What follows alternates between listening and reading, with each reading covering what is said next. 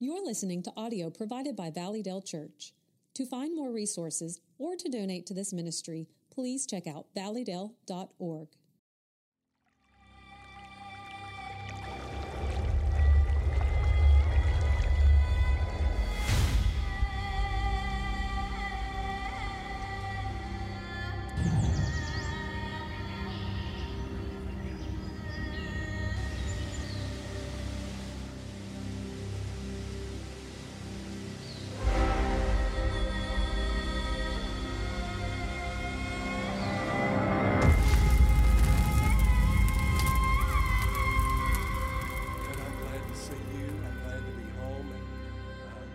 Take your copy of God's Word. Go ahead and open it, if you would, to Exodus chapter 4.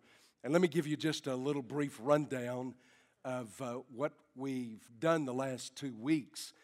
Started off in Germany in an 8:30 class last Tuesday morning, teaching pastoral ministry. They use a book that I wrote years ago that's used in some of the seminaries.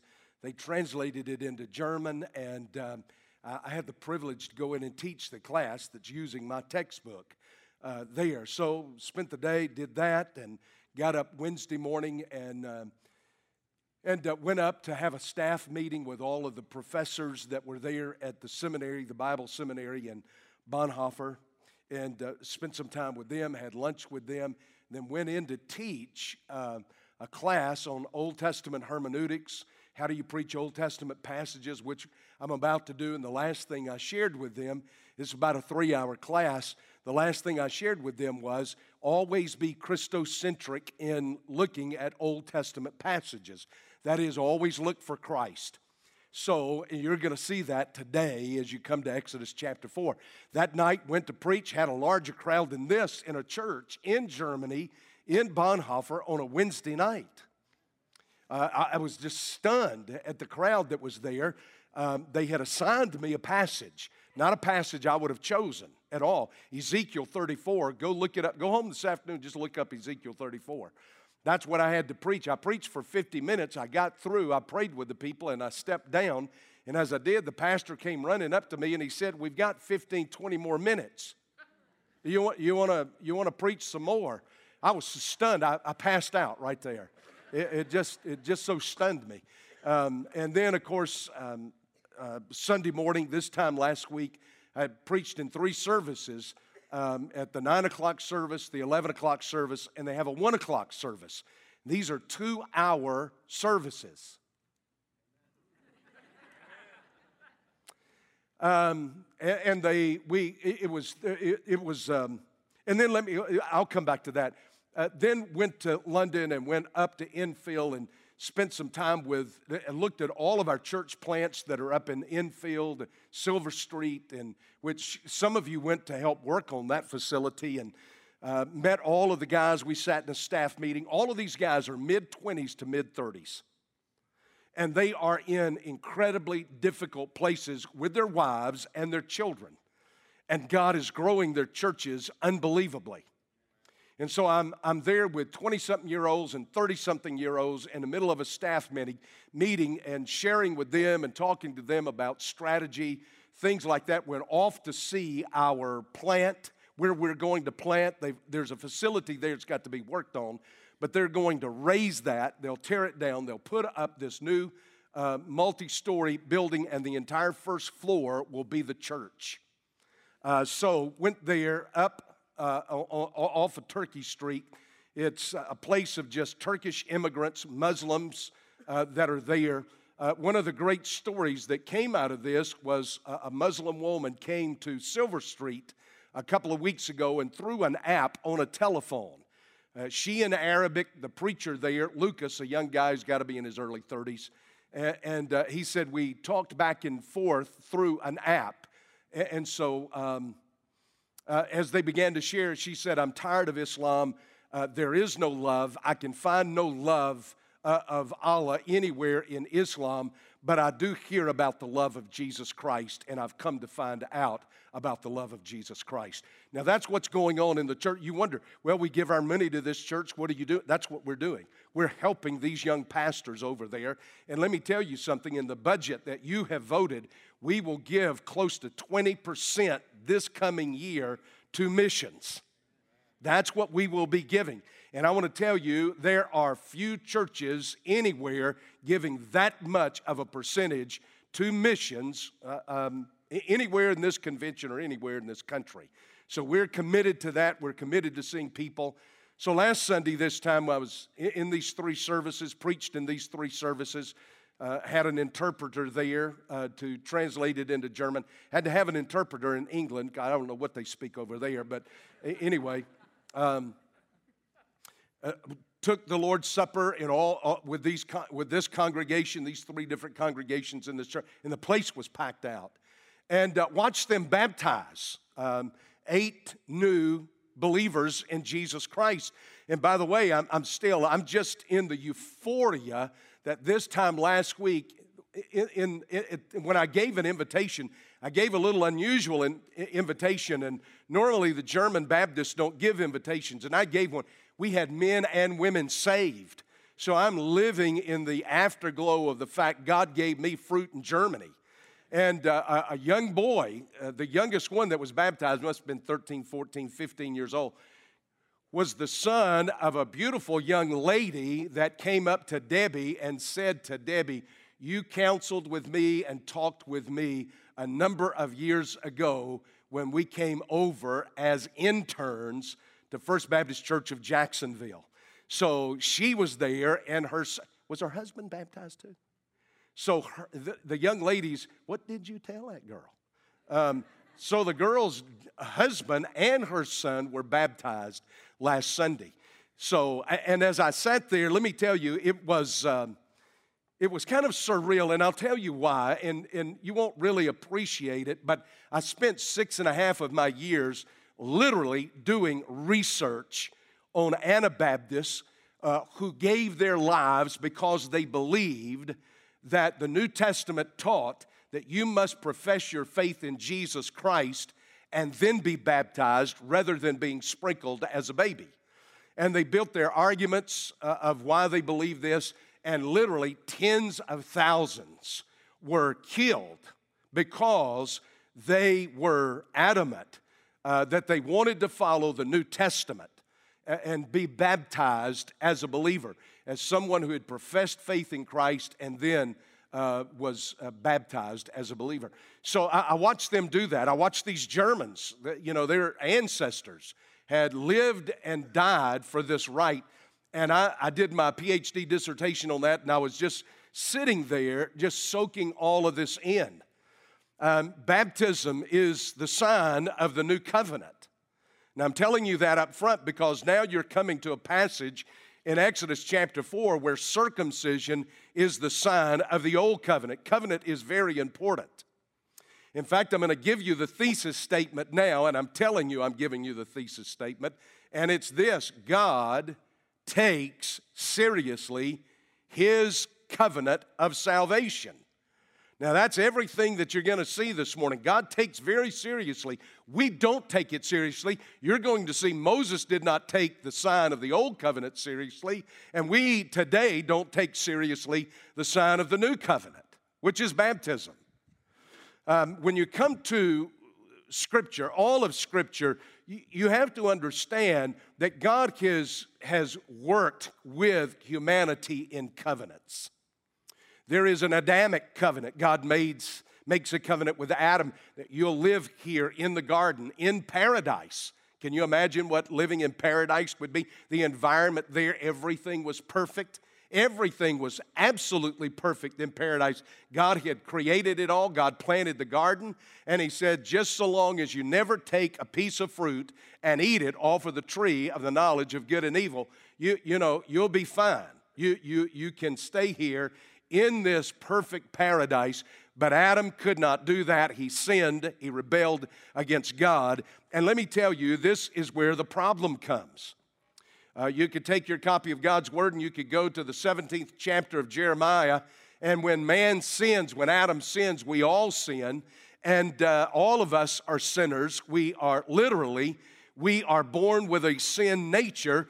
And what God tells the prophet Jeremiah is this. In Jeremiah 17, verse 1, he says, listen. He says, the sin of Judah is written with pins of iron and points of diamond. That their sin is engraved on their hearts. Now, that's a serious word, isn't it? Well, what in the world is going to help me get rid of what's written on my human heart, what's written into my life, into my mind, into my nature, if it was written there by pins of iron with points of diamond, engraved on me, the sin of my life, the sin of Adam, the sin of my own fallenness? What is going to take that away? Covenant. You hold it in your hand. You've got one that's called the Old Covenant, and you've got in your hand the one that is called the New Covenant. And under the New Covenant, in Jeremiah chapter 31, verse 31, if I think about it, we'll get to that in just a little bit. You've got this whole new covenant that is going to come. And what that covenant is going to do is it's going to rewrite what has been written on your heart by sin. Now, you just think we can rewrite new codes on computers. God was thinking about this a long time before there was ever a computer. He's going to rewrite, reprogram what's in your life. He's going to write over it with the blood of his son, Jesus Christ. Now, you have to remember all of this. You come from that to the Noahic covenant. There's a covenant with Noah, and Noah enters into that covenant. God puts a bow in the sky that is so grossly taken out of context and blasphemously used today for something else, but that covenant that was in the sky was, I will never destroy man again by a flood. And then it's not long after that that Noah sins, goes off into sin, and so does his son. And so you've got that, and you come now to the covenant made with Abraham that we'll come to back in Genesis chapter 17, and you're going to see that there where God enters into covenant with him. And he tells Abraham, I'm going to give you a covenant that I will bless all the nations of the world through your seed. Paul picks this up in Galatians chapter 3, through his seed, not seeds, plural, but a seed. One person is going to come, and through that one person, there is going to be a new covenant, and all the nations of the earth are going to be blessed through this one person who is the coming Messiah. Now you come to Exodus chapter 4, and you've got some idea of covenant in your mind because all of this deals in the context of covenant. You can't make heads nor tails out of this passage until you begin to understand what God is doing. He's referring to his covenant of salvation. And God takes his covenant of salvation seriously. So let me show you two things in this passage. This is a difficult passage, folks. It's not difficult just because I said so, but every commentator and theologian I've come across says this is the most difficult passage in the book of Exodus. I would say it's one of the top three most difficult in all of Scripture. I've studied this thing for 3 weeks just to get some basic understanding so I can share with you this morning, and it all points to Jesus Christ. This is the strangest, weirdest, most bizarre Christmas story you'll ever hear. Nobody ever preaches this passage. You know why? Because they got sense. I'm just sorry. You've got a pastor that doesn't. So I'm going to try to tackle it now, and I want you to see something that God, listen, God will confront those who challenge his covenant of salvation. His plan of salvation, God says, I will confront you if you attempt in some kind of way to mess with my plan of salvation, my covenant of salvation. Now, he sends Moses back to Egypt. Got your Bibles open there? Here we are, Exodus chapter 4. Let me pick it up in verse 19. Now, the Lord said to Moses in Midian, go back to Egypt, for all the men who are seeking your life are dead. Now, he tells Moses, everybody that's seeking your life is dead, but I'm going to tell you something. This is kind of a wild part of this chapter. Here's a chapter where God's out to kill people. Now, that ought to get you attention. One or two of you looked up, but everybody ought to look up and say, what are you talking about? God's out to kill people in this chapter, which is strange, and it's strange because we don't think of God in those terms.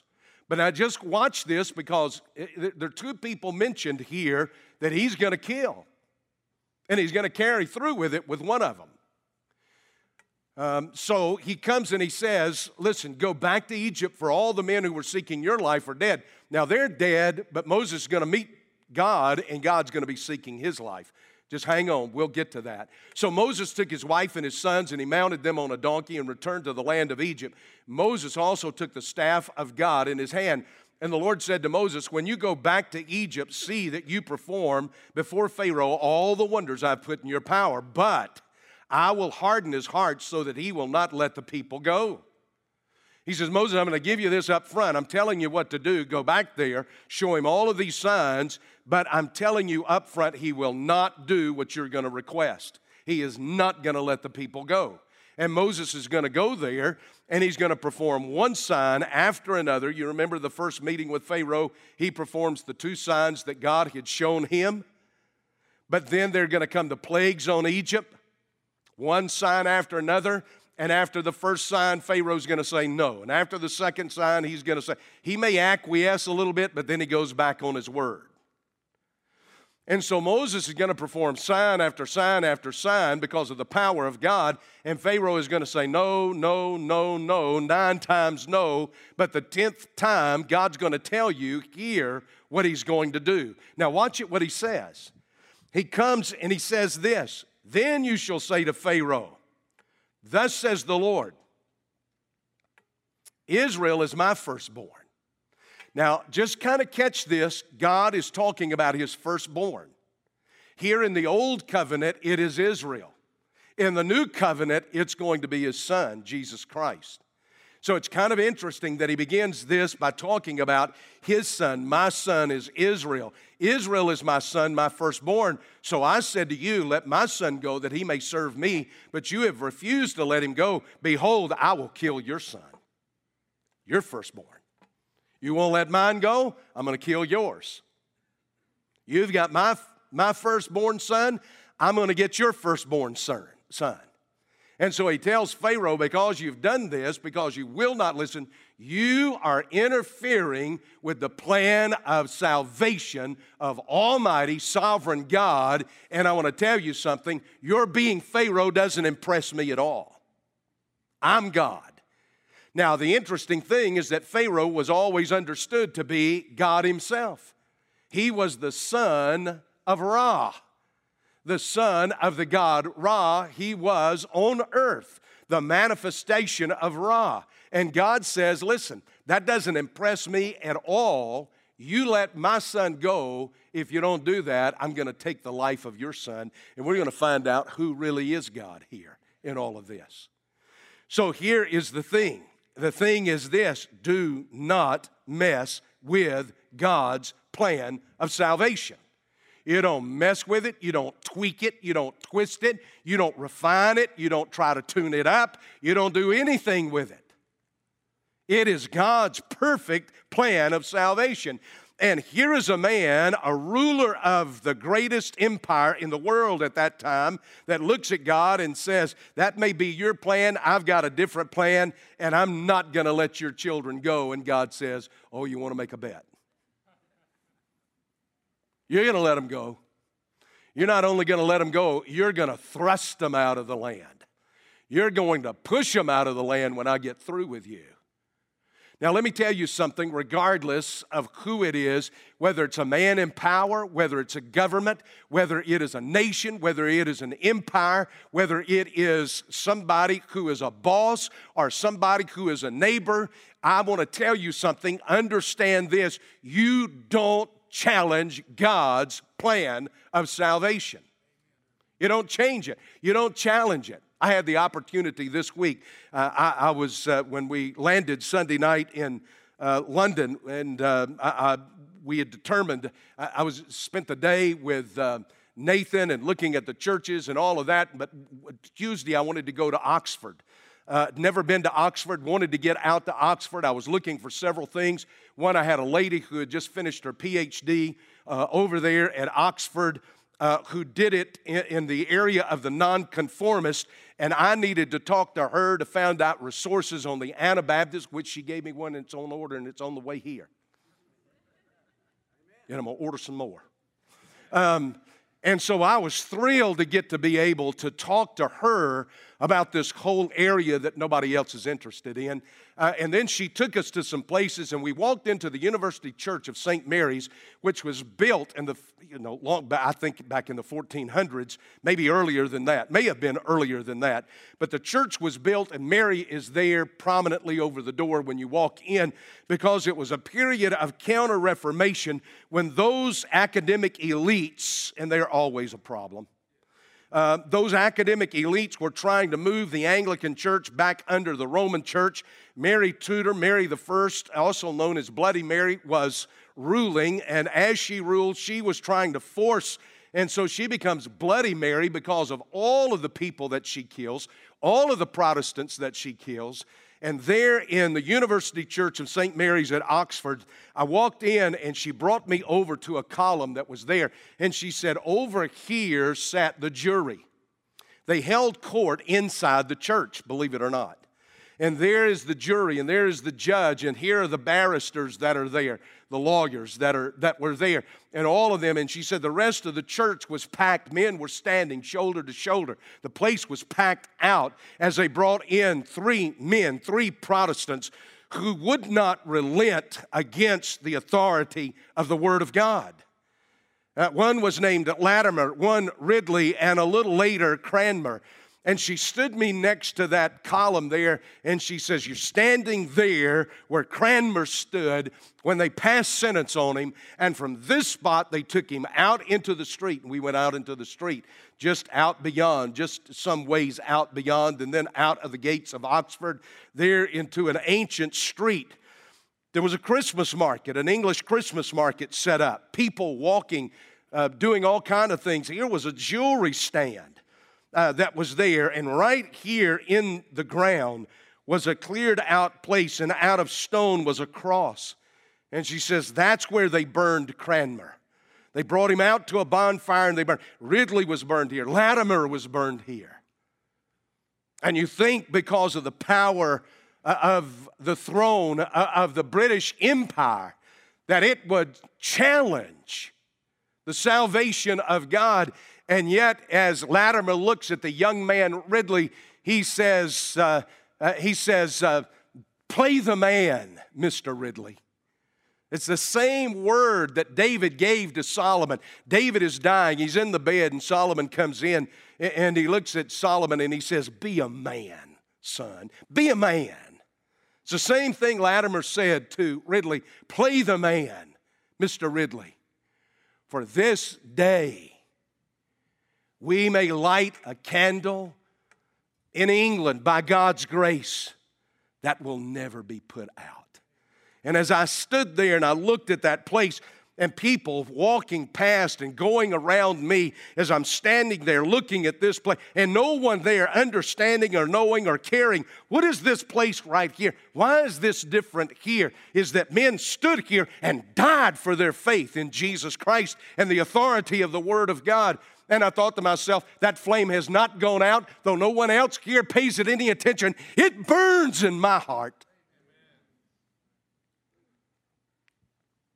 Regardless of who it is, nation, emperor, empire, president, Supreme Court, governor, no matter who, you don't tamper with the sovereign plan of salvation of Almighty God. Now, do you know what that says to you? Your salvation is settled. Settled, done, taken care of. God will not let anything or anyone interfere with it. Now, that's a good word. That's a reason to shout. That's a reason to say amen, amen. That God will allow nothing to mess with our salvation. Let me show you the second thing, and the second thing is this, is that God confronts those who would compromise His covenant of salvation.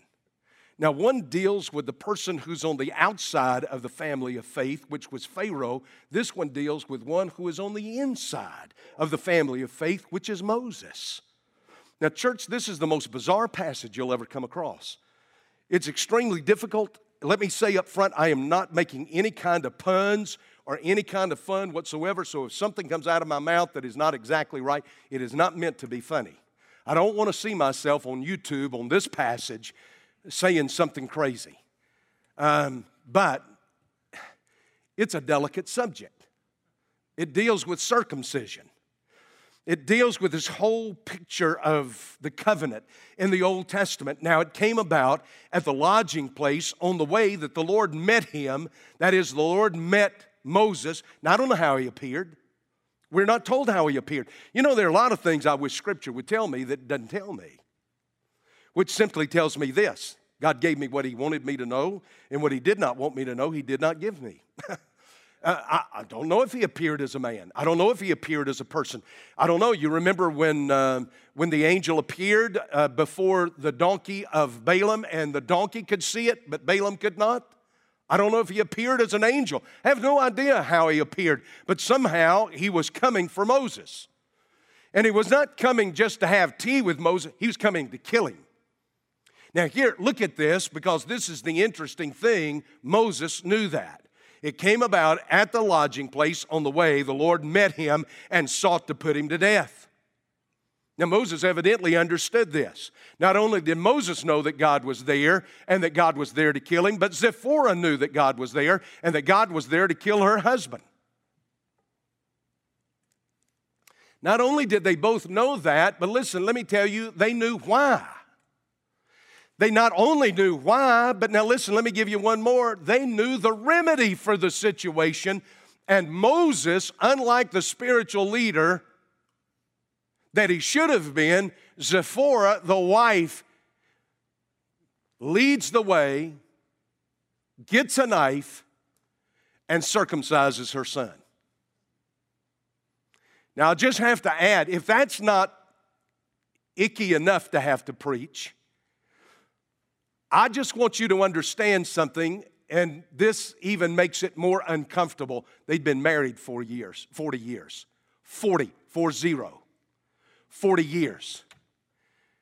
These boys were in their 30s. Now, I tried to obey my mama, but not that much. And you say, that's just uncomfortable. This whole passage means to make you uncomfortable. Compromise brings families to the point to where they're so uncomfortable, we don't know what to do with it. So Zipporah takes a flint knife, which is a stone that has been like the Indians would take, and they would put an edge on a piece of flint.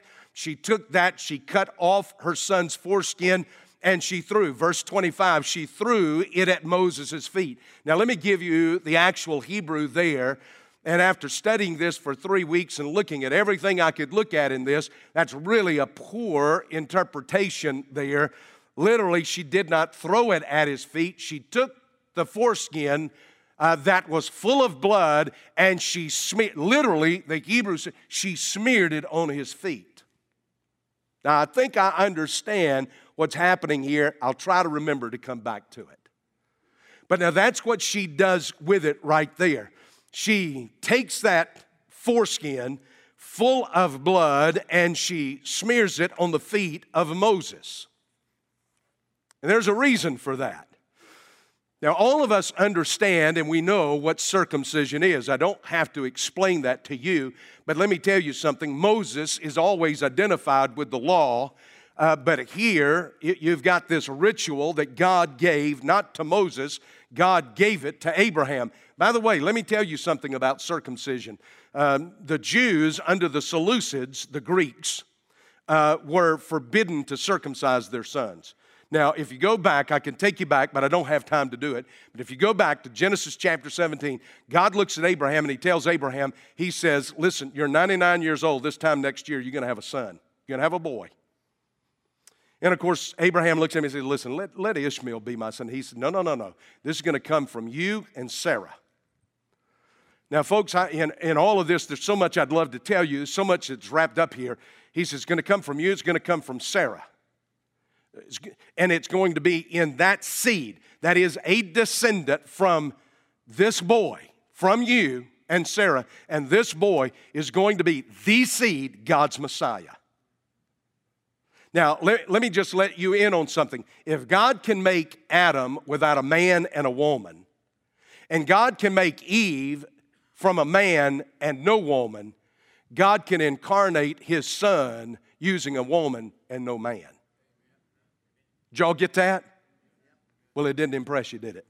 Well, let me tell you something. You better be thankful for it.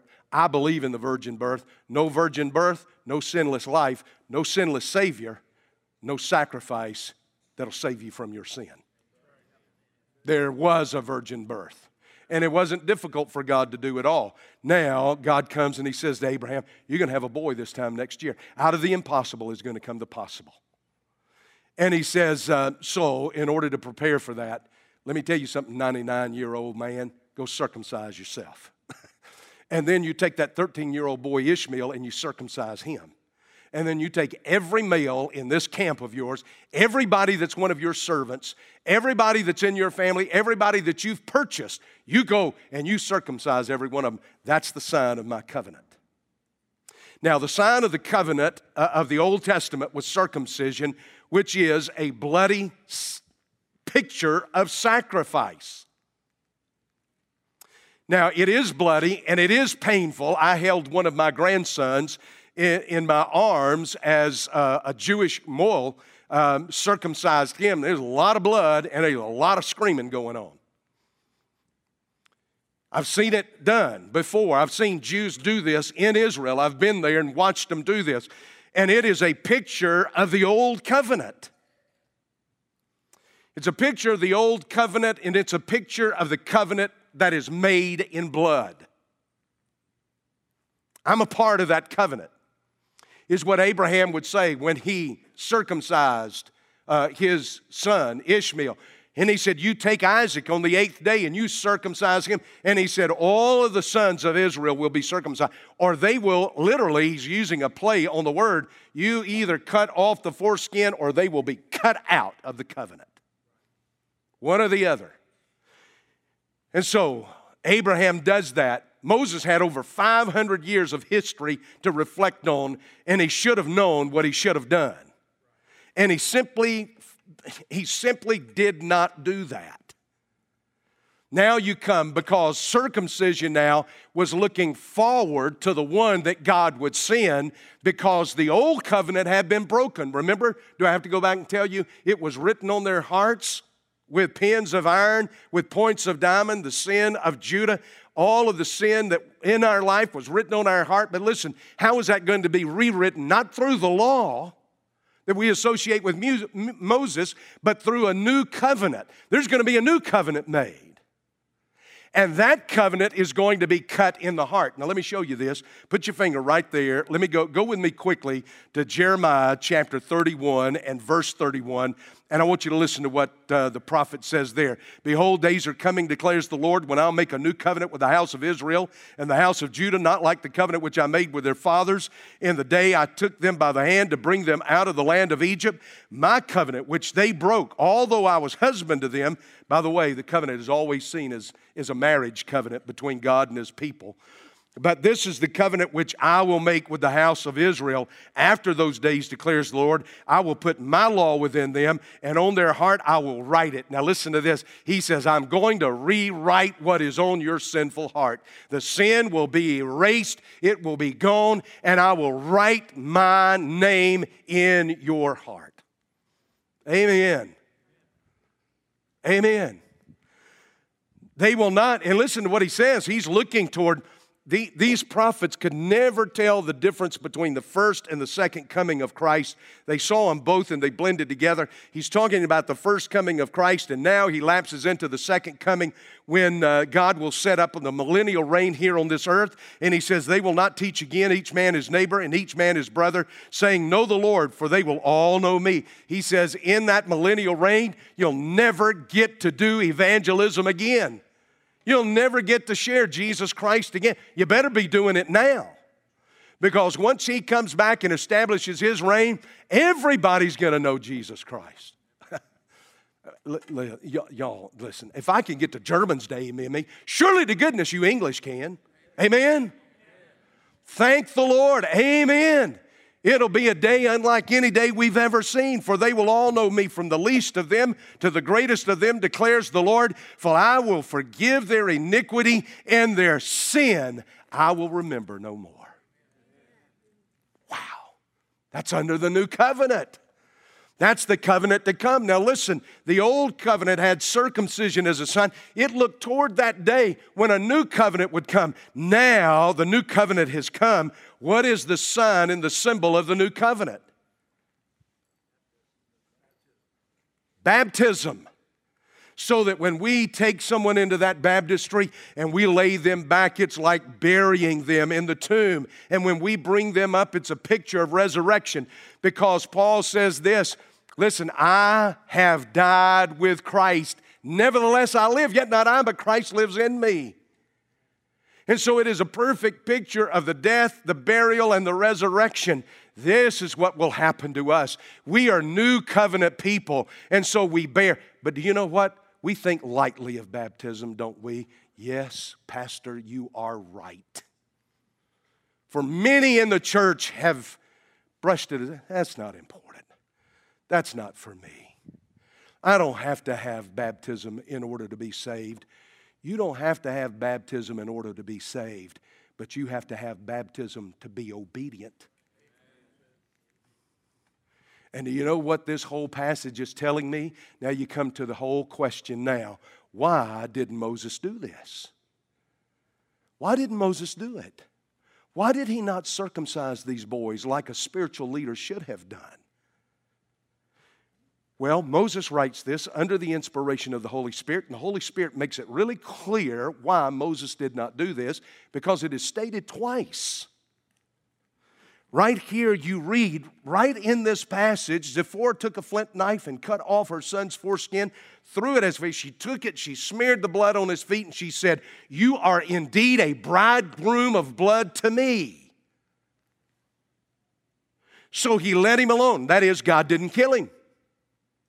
At that time, she said, "You are a bridegroom of blood." Why was he a bridegroom of blood?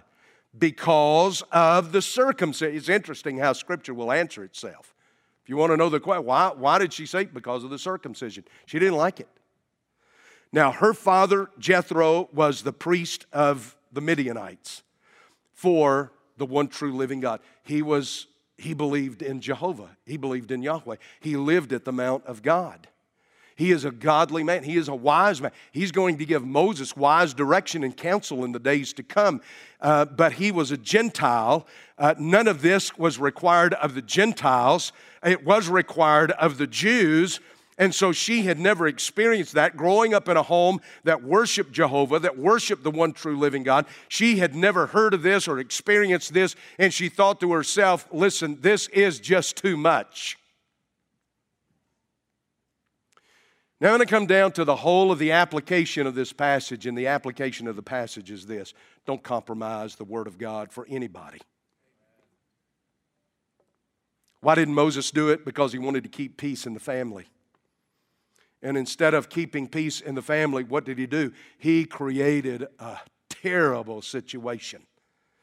Let me tell you something. I have watched over the years, 43 years of pastoring. Over 43 years of pastoring, I have watched women that have tried to lead their husbands into compromise when it came to the Word of God. I have seen men who have worked and led their wives and their families into compromise, and it never turns out well. I've watched parents who have, because they love those little children so much, they have compromised the Word of God over and over and over again, just to make the children happy, just in order to get the children to love them. We just absolutely cannot bear to think that a child of ours would be unhappy with us, and I have seen it turn out to be disastrous. It is better to take the stand and to make the hard decision and to do what God has called us to do than it is to compromise His Word, because at the end of all of that's going to be death. At the end of all that's going to be death. There's going to be horrible, horrible situation. This would have been much better if Moses had simply looked at his wife and said, "This is what God has told me to do. I understand your feelings, but I have to be obedient to God and circumcise those boys."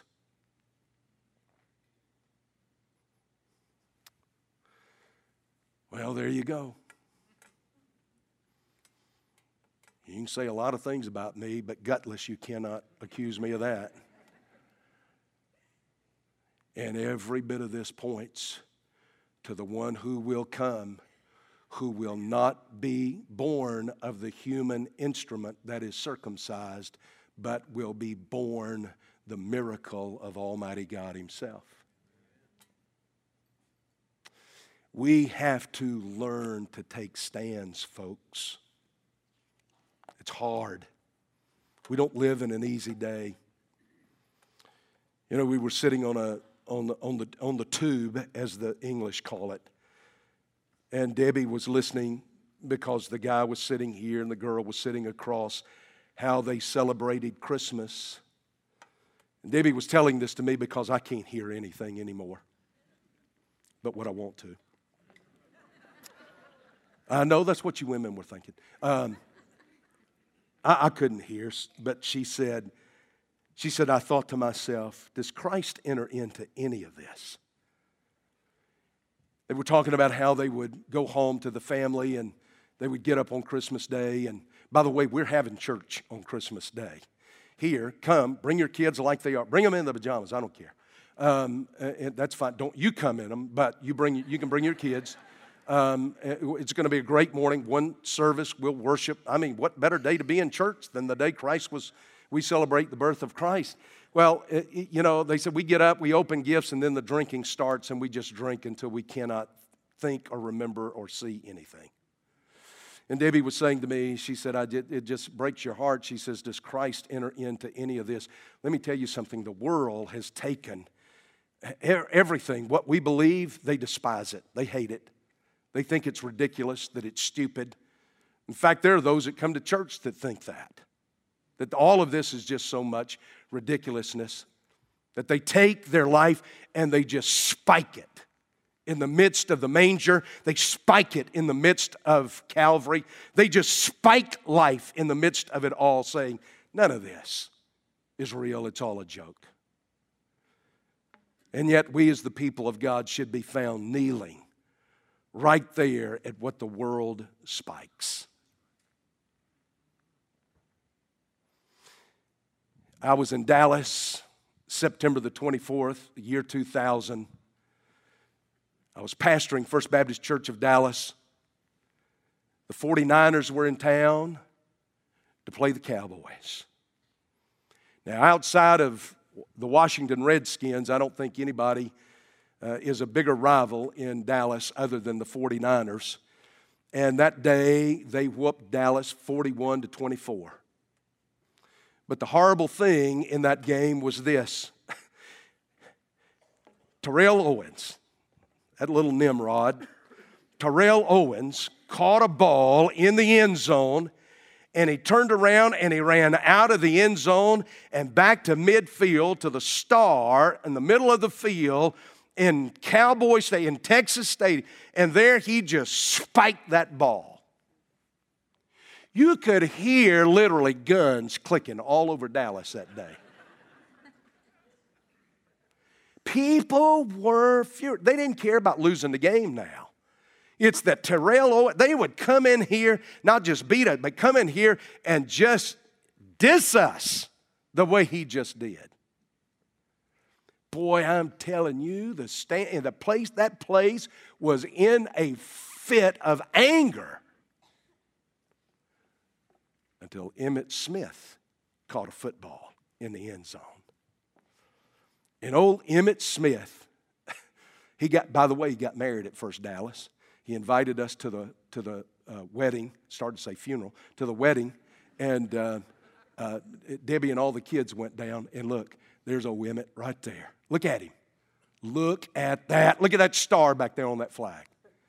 And right there at the star, Emmett walks up, gallantly bedight. That noble knight kneels at the star and places that ball right there. That should be us, church. For the world spikes all its hate on the spot where our Savior was born and where He died. And it should be the place where we find ourselves kneeling and giving thanks. Take a stand in this world. Do what Moses was not willing to do. Take a stand.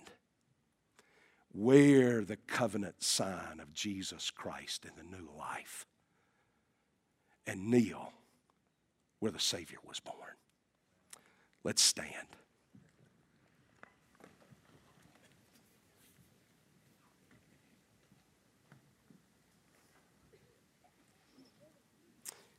If you're here this morning and you've never trusted Jesus Christ, you've never known love.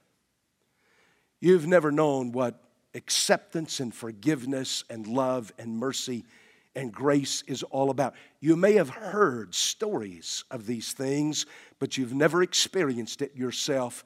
And this morning, I want to call you to come to Jesus Christ. The God who so loved you that He came and He gave His life for you, that He went to a cross, and there on that cross He shed His blood. And there in Exodus 4, Moses' feet was covered in the blood of his son. But let me tell you something. Your life can be covered in the blood of the Son of God and all your sins forgiven. Life becomes new. You become new. You become a new creature in Jesus Christ. Oh, come to Jesus. Come to the Christ who loves you, who gave Himself for you. If you're here this morning and you've never done that, I'm standing here to pray with you. I'll pray with you. I'll tell you what you need to pray. I'll tell you what to pray. You pray it with your heart and trust in Jesus Christ today. Or right where you're standing right now, you can simply pray, Lord Jesus, I ask you to forgive me of my sin. And I come and I believe that you are sent of God to die for me on the cross. And that you were raised from the dead to give me life. And I come this morning, here these weeks before Christmas, these days before Christmas, and I lay my heart in your hands. I give you my future. I give you my life. I give you all of my gifts, my abilities, my talents. Be Lord of my life. If you just prayed that prayer, I want you to come tell me. I want to rejoice with you. Others of you this morning need to come and join this church. We had a couple come earlier in the early service who walked down and said, we want to move our letter. We want to be part of this congregation. You say, that's what we want to do. We want to be a part of this church and what God is doing here. You come right now in this moment. Father, Lord, thank you for loving us